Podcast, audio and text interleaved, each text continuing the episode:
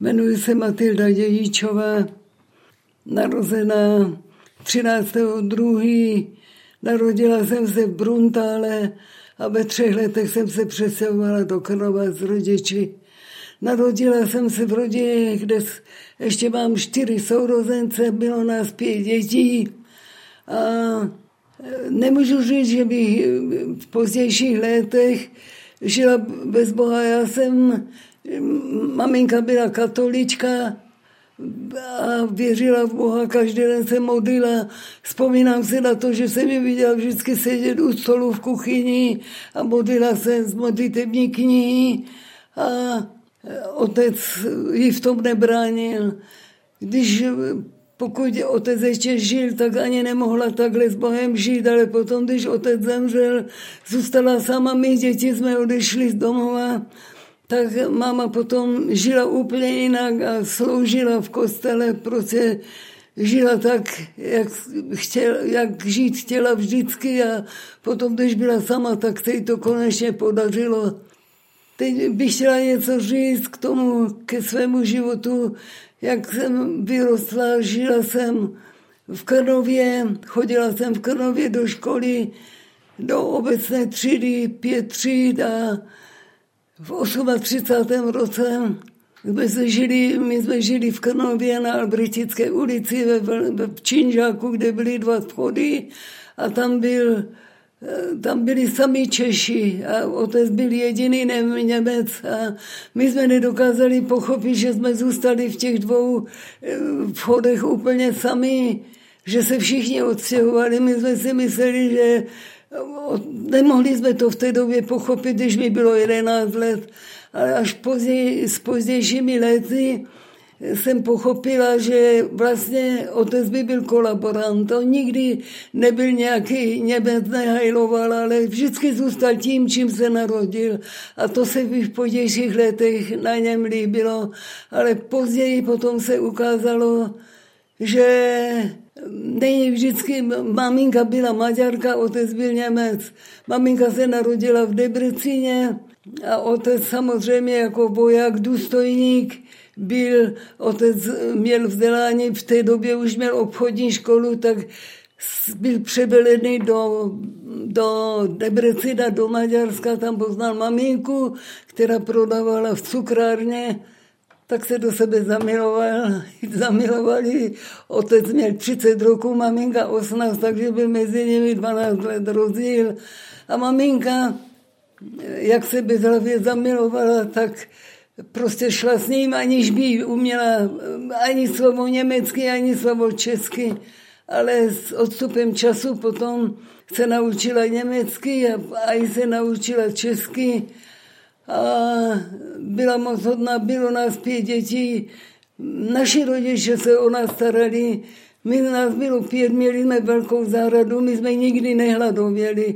Měli, na dvoře stali králikárny a tam jsme měli králíky, otec pěstoval. My jsme měli přes 40 králíků. A tak jsme žili, vlastně jsme vyrůstali na králičí mase a maso nebylo, tak si vzpomínám, my jsme měli velkou zahradu, když bylo léto jahody a tak maminka vždycky takový šedý kastrol veliký a v tom udělala, rozmačkala jahody, mlíkem je zalila, cukrem a my, nás pět dětí se k tomu vrhlo, suchý chleba k tomu a kdo byl rychlejší, ten víc jedl. Ale bylo to, měla jsem krásné dětství, ráda na dětství vzpomínám.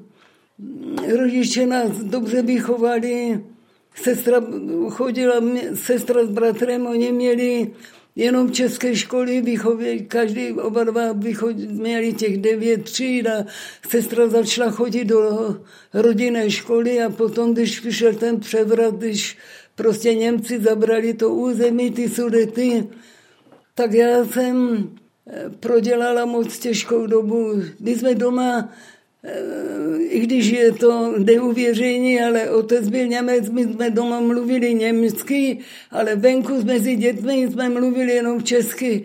A je to, musím to tady říct, že jsem mluvila líp česky než německy. Německy jsem mluvila jenom s tou hovorovou Němčinou a to se mi později tak vymstilo, chodit až do, myslím do pololetí v šesté třídy jsem měla do české školy, tak jsem si i dobře učila.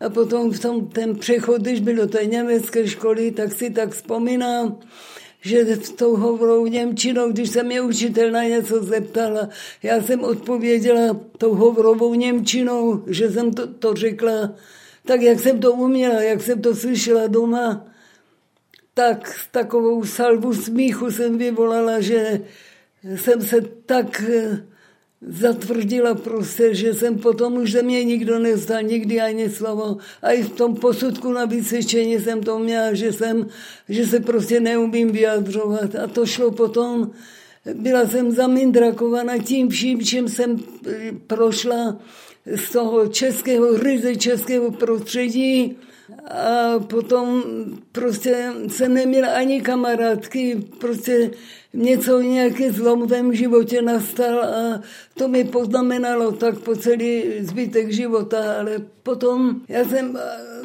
nechodila ani, neradila s klukama, ani kamarádky jsem neměla. Až potom 23 letech jsem potom poznala svého muže, Jaromíra Dědiče. Chodili jsme spolu 4. února naši, jsem ho poznala, potom jsem ho jenom viděla. Potkávali jsme se, když jsem chodila do mlékárny pro to ředěné mléko, tam jsme se potkávali a už jsme cestou prostě jsme se jeden na druhého dívali a to jsme našli v sobě zalíbení a potom na Šivřínkách jsem ho potkala no a tam jsme se, přišel pro mě tančit a začali jsme spolu chodit. Chodili jsme spolu 10 měsíců a 1. prosince téhož roku v roce 1951 jsem se provdala a můj manžel byl tělem a duši byl fotbalista, takže hrál do 35 letech fotbal a já jsem na ten fotbal tak zanevřela, že jsem dva roky z těch osmi let, co jsme byli bez dětí, on, já jsem chtěla už mít, já jsem se vdávala, mě bylo skoro 24 roků a, a v 28 už jsem chtěla dítě a můj manžel pořád nechtěl, protože asi si myslel, že bude muset hrát, přestat hrát fotbal, taky přestal, až se narodil Radek, ale to už měl 35 roku. Potom Radek byl první, se narodil a Potom jsem v 37 letech jsem po druhé otěhotněla a toho chlapečka jsem potratila ve dvou měsících, no a Radek už zůstal sám. No ale potom, když jsem poznala, že zůstal sám, tak jsem ho prostě tak naučila takové samostatnosti, protože už jsem věděla, že nebude mít sourozence, co dneska je z toho smutný, že zůstal sám. Já jsem se vždycky snažila prostě, aby aby mluvil pravdu a všechno prostě, aby bylo tak, jak má být. A on potom se, Radek se dobře učil do té deváté třídy a měl samé, měl, v deváté třídě měl, myslím, jednu dvojku a potom šel na, na geodezii. Tam po roce přestal chodit, protože o to přestalo bavit a tak jsem mu řekla, když se nechceš učit, půjdeš na vojnu. A tak šel na vojnu, tam byl dva roky, no, vojna z něj udělala to, co nedostal doma, tu prostě takovou tu přes přím, přísnou výchovu, to vojna, jak se říká, dostal, udělala z něho chlapa, se, z vojny se vrátila, udělal si dálkově, si dodělal potom tu středně ekonomickou, no, potom pracoval v různých pracovištích a na různých pracovištích a teď už skoro 20 let, myslím, že už 20 let pracuje v armádě spásy jako pečovatel a tam pracuje dodnes. Takže dnes má 59 roku a uvěřil v 33.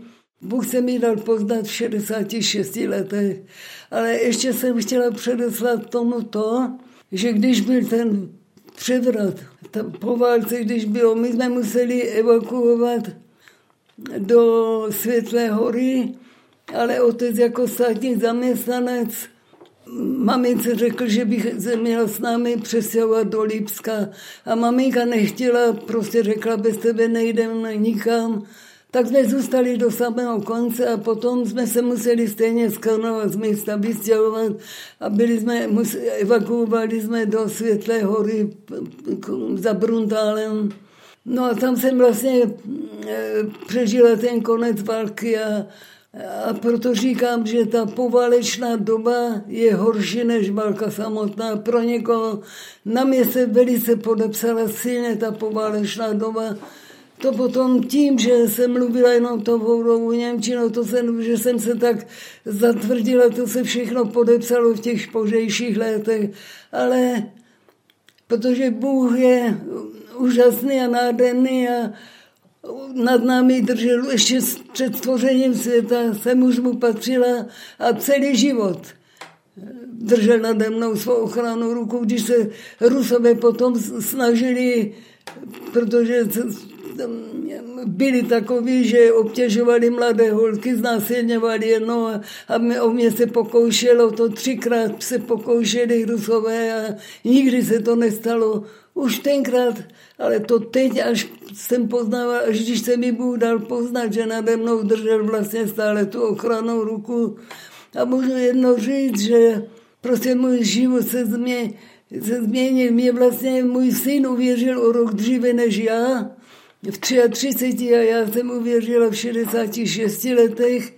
Mám švagrovou, to je manželová sestra a ta vlastně, eh, když manžel umíral, už ležel na umrtní posteli, tak přivzala našeho tehdejšího pastora Milana Molece a Alena Fojtíková a ještě tam byl jeden bráška a oni se nad Mírkem, nad manželem modlili a věřím, že v tenkrát manžel přijal Pana Ježíše, protože jsem viděla, já jsem v tenkrát ještě Pana neznala, tak jsem odstoupila, takže jsem ani nes... já jsem jenom viděla, že manžel se na něho tak upřeně díval, že věřím, že manžel je taky u pána. Já jsem potom začala chodit do evangelického kostela po smrti mého muže a když jsem je ptali, jestli chci přijmout Pána Ježíše, tak jsem říkala, ještě nejsem připravená. A tak to určitý čas trvalo a jednou jsme seděli s mým synem u něho v pokojičku a on mi řekl prostě, se mě zeptal, mami, a nechceš přijmout Pána Ježíše? A já jsem říkala, ano, chci. A tak jsem šla k sobě do pokojičku, ale co jsem tam prožila, tak se mě ty hříchy, jsem cítila, jak se ten ruksak plný hříchů vyprazňuje a se mě ty hříchy jenom prostě jsem, tolik jsem plakala u toho a tak jsem cítila takovou úžasnou úlevu. Když jsem vydala Pánu Ježíši svůj život, tak vstoupil do mého srdce a tam začala vlastně ta změna. A to prožívám teď, jak je Bůh úžasný, jak je nesmírně dobrotivý, milosrdný, že prostě docházím k tomu přesvědčení, že bez Boha není opravdu život. Bez Boha je to jenom hoba za větrem, ale s ním můžeme žít ten nádherný, plnohodnotný život. Ten život, ať prožíváme tady, to říkám teď poslední dobou stále, ať tady na zemi prožíváme cokoliv. Co je to proti oproti tomu, co nás čeká, ten nádherný věčný život s pánem. Budeme jenom chválit Boha, budeme už na věky s ním. Ty jsi říkala, že doba války je v něčem jednodušší než doba poválečná. Můžeš trošku říct v čem? Ten dopad z toho Česka do toho, do, té, do toho Německa vlastně, to byl pro mě prostě takový zvrat v mém životě, že se to na mě tak podepsalo všechno. Když byli Češi, tak, jsme, tak nám škaredě nadávali do Němců Češi a když byli Němci, tak nám nadávali Němci, že jsme byli Češi a ani to nechci tady říct hlas, jak nám škaredě nadávali. A to byl vlastně, to je ta povalečná doba, která se potom ve všem na člověku podepisuje. Aspoň na mě se to podepsalo moc. Až když jsem uvěřila, tak už já jsem byla zamindrakovaná, takový pocit méně cenosti jsem stále v sobě měla a to, že, jsem, že se neumím vyjadřovat, jak o mě tenkrát učitelka napsal, to všechno ve mně zůstalo. Já nastoupila jsem vlastně v SK Neumann, ale v té době se to jmenovalo Jo, to byly závody SK Neumann a teď se to, potom se to jmenovalo PEGA a já jsem tam vlastně nastoupila do práce 12. listopadu 45. roku a tam jsem pracovala pět roků u stroje. A potom já jsem pracovala poctivě, tak jsem asi na sebe upozornila, tak jsem musela různá školení a různé takové prostě jsem převzala funkci mistrovou a v tom jediném, v tom podniku jsem pracovala potom jako mistrova 38 let až do svých 56 let, když jsem odešla do starobního důchodu. A tam v práci, jak potom nastala ta éra komunistická, tak nahoře plná dílna mladých děvčat, a všechny ze strachu, nebo já nevím, z, jakého důvodu vstupali do strany. A já jediná jsem prostě vzdorovala, já nevím, kde se to ve mě vzalo, já jsem prostě nevstoupila nikdy do strany, i když mi to dávali poznávat ze všech stran, ale o to poctivě jsem pracovala, takže museli stejně potom k tomu poznání dojít, že jsem poctivá, dobrá, že jednám spravedlivě, prostě že jsem mistrova, jaká má být. To si myslím aspoň já dnes. Ale nikdy jsem jim tu radost neudělala, že jsem do strany vstoupila. Nikdy jsem nevstoupila do strany. A mstili se mi, kde mohli. A e, někdo, prostě, že otec byl Němec, tak nás musel i do té Hitlerjugend zapsat a když jsem nastoupila na místo mistrové, tak jsem musela ten, ten dotazník vyplnit, tak jsem to taky podle pravdy tam eh, napsala. No a potom v té pozdější době asi potřebovali nějakého oběť, nějakou oběť, tak si vzpomněli na mě, aha, ty mě vytáhli. Samozřejmě, že mě z toho místa mistrové sundali, prostě jsem musela odejít a Dělala jsem tu nejhorší práci, takový čistila stroje a takové, ale to mě nezlomilo. Do strany jsem nevstoupila. Až potom ten 68. rok přišel, tak jsem byla rehabilitovaná a znovu se nastoupila na místo mistrové. Potom jsem zůstala až do konce. Jsem odešla do důchodu jako mistrová. Ale vždycky jsem věřila a věděla jsem, že Bůh existuje, Vždycky jsem se modlila, očenáš, co si na to vzpomínám, že jsem vždycky, než jak jako vdaná, jsem klečela u postele a vždycky jsem se modlila očenáš, to si tak na to pamatuješ. Jsem věděla, že Bůh existuje, ale nic jiného jsem o něm nevěděla, že je tak úžasný, nádherný a že Pán Ježíš vlastně v něm jediném je záchrana. To jsem nikdy nevěděla, až když se potom uvěřila v těch svých 66 letech, tak se můj život úplně změnil. Všechno jako by spadlo a ti, kteří mi tolik ubližovali, potom, když mi začali zdravit zase, tak eh, jsem byla tak pošitila, že jsem jim napřed neodpovídala na pozdrav, ale to jsem ještě žila bez pána. Ale potom, když jsem už s nimi mluvila, já jsem si už na to ani nespomněla, že mi tak ublížili v té době, ale to všechno vyznávám to a přijímám to, že to je všechno boží dílo, to Bůh ve mně, ve mně. Bůh si mi prostě použil tak, že jsem s nimi mluvila a nikdy jsem nevyčetla nikomu nic. Všechno to odpuštění prostě to je dílo boží, že jsem si, a dneska nejsem vůbec zahořkla, zatrpkla, nic, vzpomínám a mluvím s nimi, když mě nespotkají, ještě někteří z toho žijí, mnozí už zemřeli, ale nikdy ve mně žádná zahořklost nebyla, zatrpklost ne. A to vypůsobil Bůh ve mně.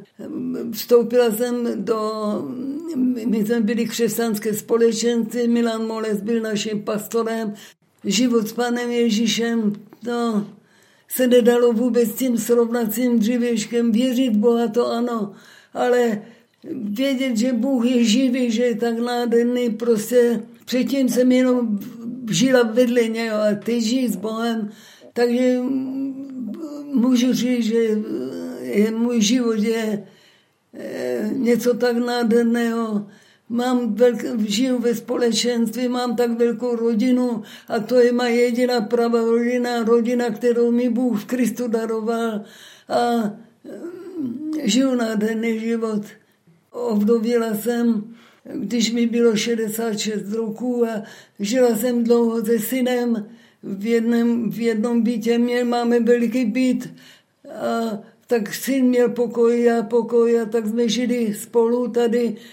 A teď ve mých 90 letech se syn odstěhoval a teď už je mi 92 a žiju sama, ale vždycky před pánem vyznávám, já tady jenom sama bydlím, ale žiju s tebou, pane, s tebou, pane Ježíši už 25 roku, 26 roku, co žiju s pánem od začátku, sloužím Bohu a zboru, připravuji peču chleba, připravuji k večeři páně všecko a mám svou službu a tak sloužím.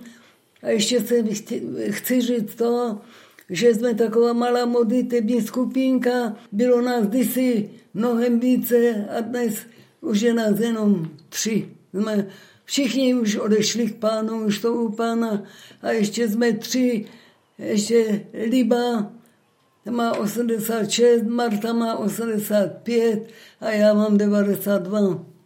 Takže jsme tři a scházíme se každý úterý, každý čtvrtek a vždycky před bohoslužbou bohoslužby my máme v deset a před bohoslužbou se scházíme ve čtvrt na deset a modlíme se. Takže jako modlitební skupinka sloužíme stále. Tak sloužím zboru i Bohu. Když jsi byla dítě a dospívající, tak si viděla hodně zlých věcí. Dalo se odpustit? My jsme bydleli na drážním bytě blízko nádraží a tam byla restaurace pod Lipama a tam byla ruská komandantura a oni nás v tom, v tom 45. roce nás pronásledovali, viděli, že tam celý činžák byl prázdný a viděli nás. My jsme byli tři, sestra ta nejmladší měla 11 a 18 a ta starší sestra měla 21 a tam jeden, jeden rustý důstojník přišel v noci přepadl nás, prostě vnutili si ten přístup do bytu, maminka jim šla otevřít a my jsme potom před nima utíkali, kdykoliv přišel, protože nás chtěli znásilnit, šlo jim jenom o to nás násilnit a když potom jednou přišli, ta nejmladší sestra ležela u taty v posteli e, u nohou a maminka šla otevřít a my jsme se sestrou starší byli schovaní za oknem roleta zelená byla stažena, takže nás oni spokoje neviděli. A když viděli, že my tam nejsme, maminka, ještě musím předeslat, že maminka měla 40 roku, myslela si, že prostě ta, ten přechod na ní přišel, maminka byla těhotná, takže ona v té době když ty ten Rus násilný, ten důstojník byla v sedmém měsíci těhotná, vzal maminku a ona musela, aby nás zachránila, tak šla matka s nimi. Ještě nerada na to vzpomínám, ale z boží milosti prostě uh, už bez hořkosti a bez zatrpklosti o tom dokážu mluvit. Ta nejmladší sestra, ta zase měla, ta byla mladší, tak ona má taky všechny školy má eh, české a ten bratr uprostřed, který se narodil v 1925, tak my dva jsme to vlastně všechno odnesli, ten přelom z české školy do té německé školy a on to tak těžko snášel, tak jako já. Na nás, na nás se to vlastně podepsalo celá ta léta. A potom kluci šli na vojnu, do, do Německa, ten mladší bratr byl raněný, byl v Drážanech a potom byl ochodnutý, tam se Drážany ho, ho vylečili a on šel do transportu, musel prostě odjet do Ruska do zajetí. A on utekl z toho vlaku, zeskočil a tam se v Německu, ve východě Německu prostě se dostal k nějakému velkému sedlákovi, a tam vlastně dělal jenom takového dělníka, no, musel bez to, ve, ve chlebě pracovat, všechno musel dělat. On se zamiloval, oni tam měli dceru Eriku, a to byl nejbohatší sedlák vlastně. V jedině on byl i starosta. Oni měli čtyři děti a on se do té Eriky zamiloval a vzali se, protože otěhotněla, tak se vzali, ale on zůstal, ta rodina ho nepřijala nikdy. On nikdy nemluvil tím babovským nářečím, vždycky mluvil to čestou Němčinou, ale on byl tak houževnatý, byl chytrý kluk, tak udělal přitom zaměstnání. To bylo prostě vlastně, když dělal takového pacholka, tam nás říct, tak studoval, vystudoval Lipskou tu Humbertovou univerzitu, potom se stal učitelem a učil a zůstal v Německu a ten starší bratr, ten se z Německa vrátil. No a dělal potom taky v SK Neumann a taky se oženil. Přestěhoval se potom do Havířova, tam si založil už svoji rodinu a taky už je po smrti nás z pěti dětí zůstala jenom ta nejmladší sestra a já. Pamatuješ si tu dobu, jak jste byli v té světle? Tam jsme bydleli v jednom velkém domě, jeden vodovod byl na chodbě, tam jsme se chodili umývat každý den, tam jsme vlastně byli evakuováni, bylo nás tam víc rodin, a tak jsme byli zavšivení a Mama měla vší, otec potom, když přišel, taky mě, já jsem říkal, tak ty jsi tatínku jediný, kdo nemá veš, a tak jsem mu tím hřebenem přejela přes lesy a spadla mu veš na noviny, tak, takže jsme byli všichni zavšivení. No a samozřejmě, že nás tam našli Rusáci. Jeden Rus už, prostě nevím, jestli to tak můžu říct, se pokoušel mě znásilnit. Už jsem byla spliknutá, strhal to ze mě všechno a najednou se otevřely dveře a ona nebyla moc pohledná, tak nás zachránila jedna taková už vyspělejší, už byla, já nevím, kolik měla roku, možná 20, tak prostě ona šla a i ve vysokých botech měla vysoké boty a tak prostě nás zachránila tím, že šla dobrovolně. A tím zachránila nás před násilněním. Otec potom za námi přišel, Krnov už byl úplně vylidněný a otec za náma tam přišel a to už ale bylo úplně těsně před koncem války. A potom už tady, tady ta, už tam i byl, když ti rusové se pokoušeli dát znásilnit, ale co mohl dělat, nic nemohl dělat, oni určitě by ho byli zabili. Už tenkrát prostě Bůh nad námi držel svou ochranu ruku, nestalo se to, protože ta, to děvče tam běhlo a, a potom jsme se odstěhovali, měli jsme takový veliký vozík a tak na tom vozíku byla jsme to všechno naložili, co jsme měli, až šli jsme, máma byla v tenkrát v tom těhotná, seděla na vozíku a já jsem byla zapřažena s otcem a tam nejmladší sestra ta běžela vedle taky. Šli jsme pěšky z té světlé hory, pěšky do Krnova.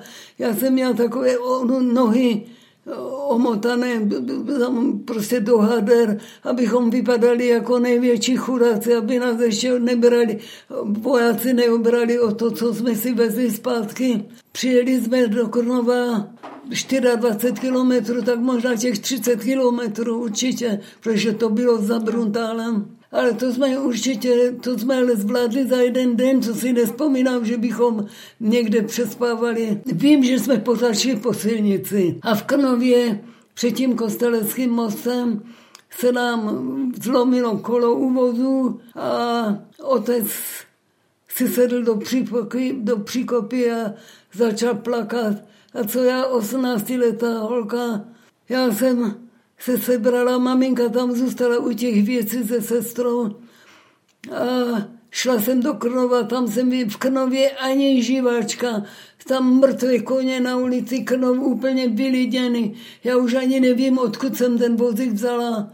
kde jsem ho vzala, jsem prostě, dá se říct, že jsem ho doslova ukradla, protože to neby nepatřilo nám, ale tam jsme to přeložili, no a tak jsme se nasěhovali do toho našeho bytu a tam to potom začalo vlastně ta poválečná doba, tam byla potom ta komandantura a my, že, protože nás Rusové obtěžovali, tak my jsme se sestrou, ta malá zůstala doma 11 leta a otec byl On potom musel takové pomocné práce u dráhy dělat a tak se, on měl v pravé noze, měl trombózu a tak se do té bolavé nohy škrábl o rezavý drát na té trati a dostal, dostal otravu krve.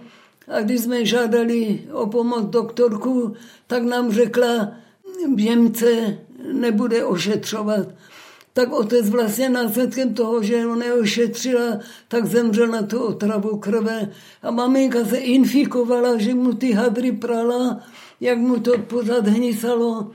Tak se infikovala, maminka dostala růži a tak, jak byla těhotná, šla do nemocnice, byl obličej měl úplně znetvořený tou růží a tam porodila to vlastně to šesté děťátko, tu holčičku jmenovala se Anička a protože maminka neměla mléko, tak zemřel hladem. Takže nás nepřibylo, zůstalo nás pět a no, maminka, si vzpomínám, maminka byla velice statečná. To byla tak statečná, ona si vzpomínám, když ten, ten ruský důstojník k nám přišel, maminka se tak proti němu postavila, No a on žádné takové, asi neřekla mu nic a on jenom ukázal, aby šla za ním. Ale v tom vidím tu její nejenom lásku k nám, že nás nechtěla vystavit takovému nebezpečí, prostě šla. To vidím před sebou i dnes ještě, když je to tolik desítek a desítek let že byla v sedmém měsíci těhotná a ten ruský důstojník přesto přese všechno musela jít s ním. A šla. To vidím být tu její odvahu, tu její obětavost, že zachránila vlastně vlastní dcery před násilím tím, že se obětovala za nás. Byla moc statečná, byla statečná vždycky. Už tím projevila svou statečnost, když neuměla ani německy, ani česky, že šla s tatínkem prostě láska, jak zvítězila, tak šla s ním a naučila se jak německy, tak česky. Byla moc statečná naše maminka. Tatínek eh, se v tom příkopě rozplakal. To bylo poprvé, co si ho viděla plakat? Jo, to bylo poprvé, co jsem ho viděla plakat.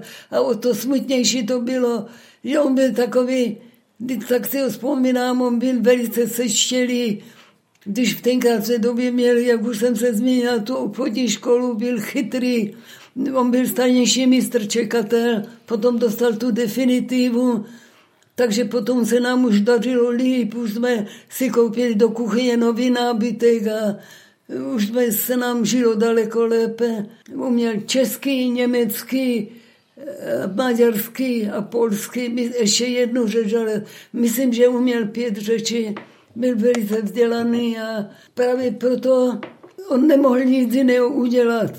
Když chtěl zůstat, živil sedm lidí, pět dětí a, a maminka, otec, takže musel, dětské, musel děti poslat do české školy. Tím se to vlastně říkám já. Ta poválečná doba byla pro mě horší než válka samotná já říkám vždycky, ať mi, jak už jsem se zmínila, ať mi potká cokoliv. Vždycky nikdy nejsem na nic sama. Vždycky prosím Boha, Boha, Bůh čeká na to, že ho budeme prosit, že ho pozveme do té situace, Bůh přijde, ale vždycky přijde v ten pravý čas ze svou pomoci. A tak s Bohem se to dá všechno vyřešit vždycky. Každý den vyznávám před Bohem, že mu děkuju, že vidím, slyším, chodím, myslím, že jsem v 92 letech sobě stačná, že prostě zvládám úklid, zvládám do třetího poschodí bez výtahu každý den. Prostě v tom vidím tu úžasnou boží milost, že zvládám všechno a já vždycky říkám, Bože, s tebou, všechno s tebou, pane Ježíš, s tebou, Duchu Svatý, všechno zvládnu ve tvé síle, ve tvé ochraně a s tvým požehnáním. To říkám stále a toho se držím. Pána Ježíše, toho muže na křiži, potřebuje každý člověk. Každý člověk ho potřebuje a proto každému chci říct, že život s Pánem Ježíšem stojí za to žít.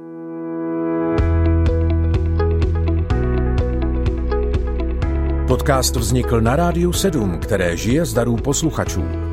Pokud nás budete chtít podpořit, budeme rádi.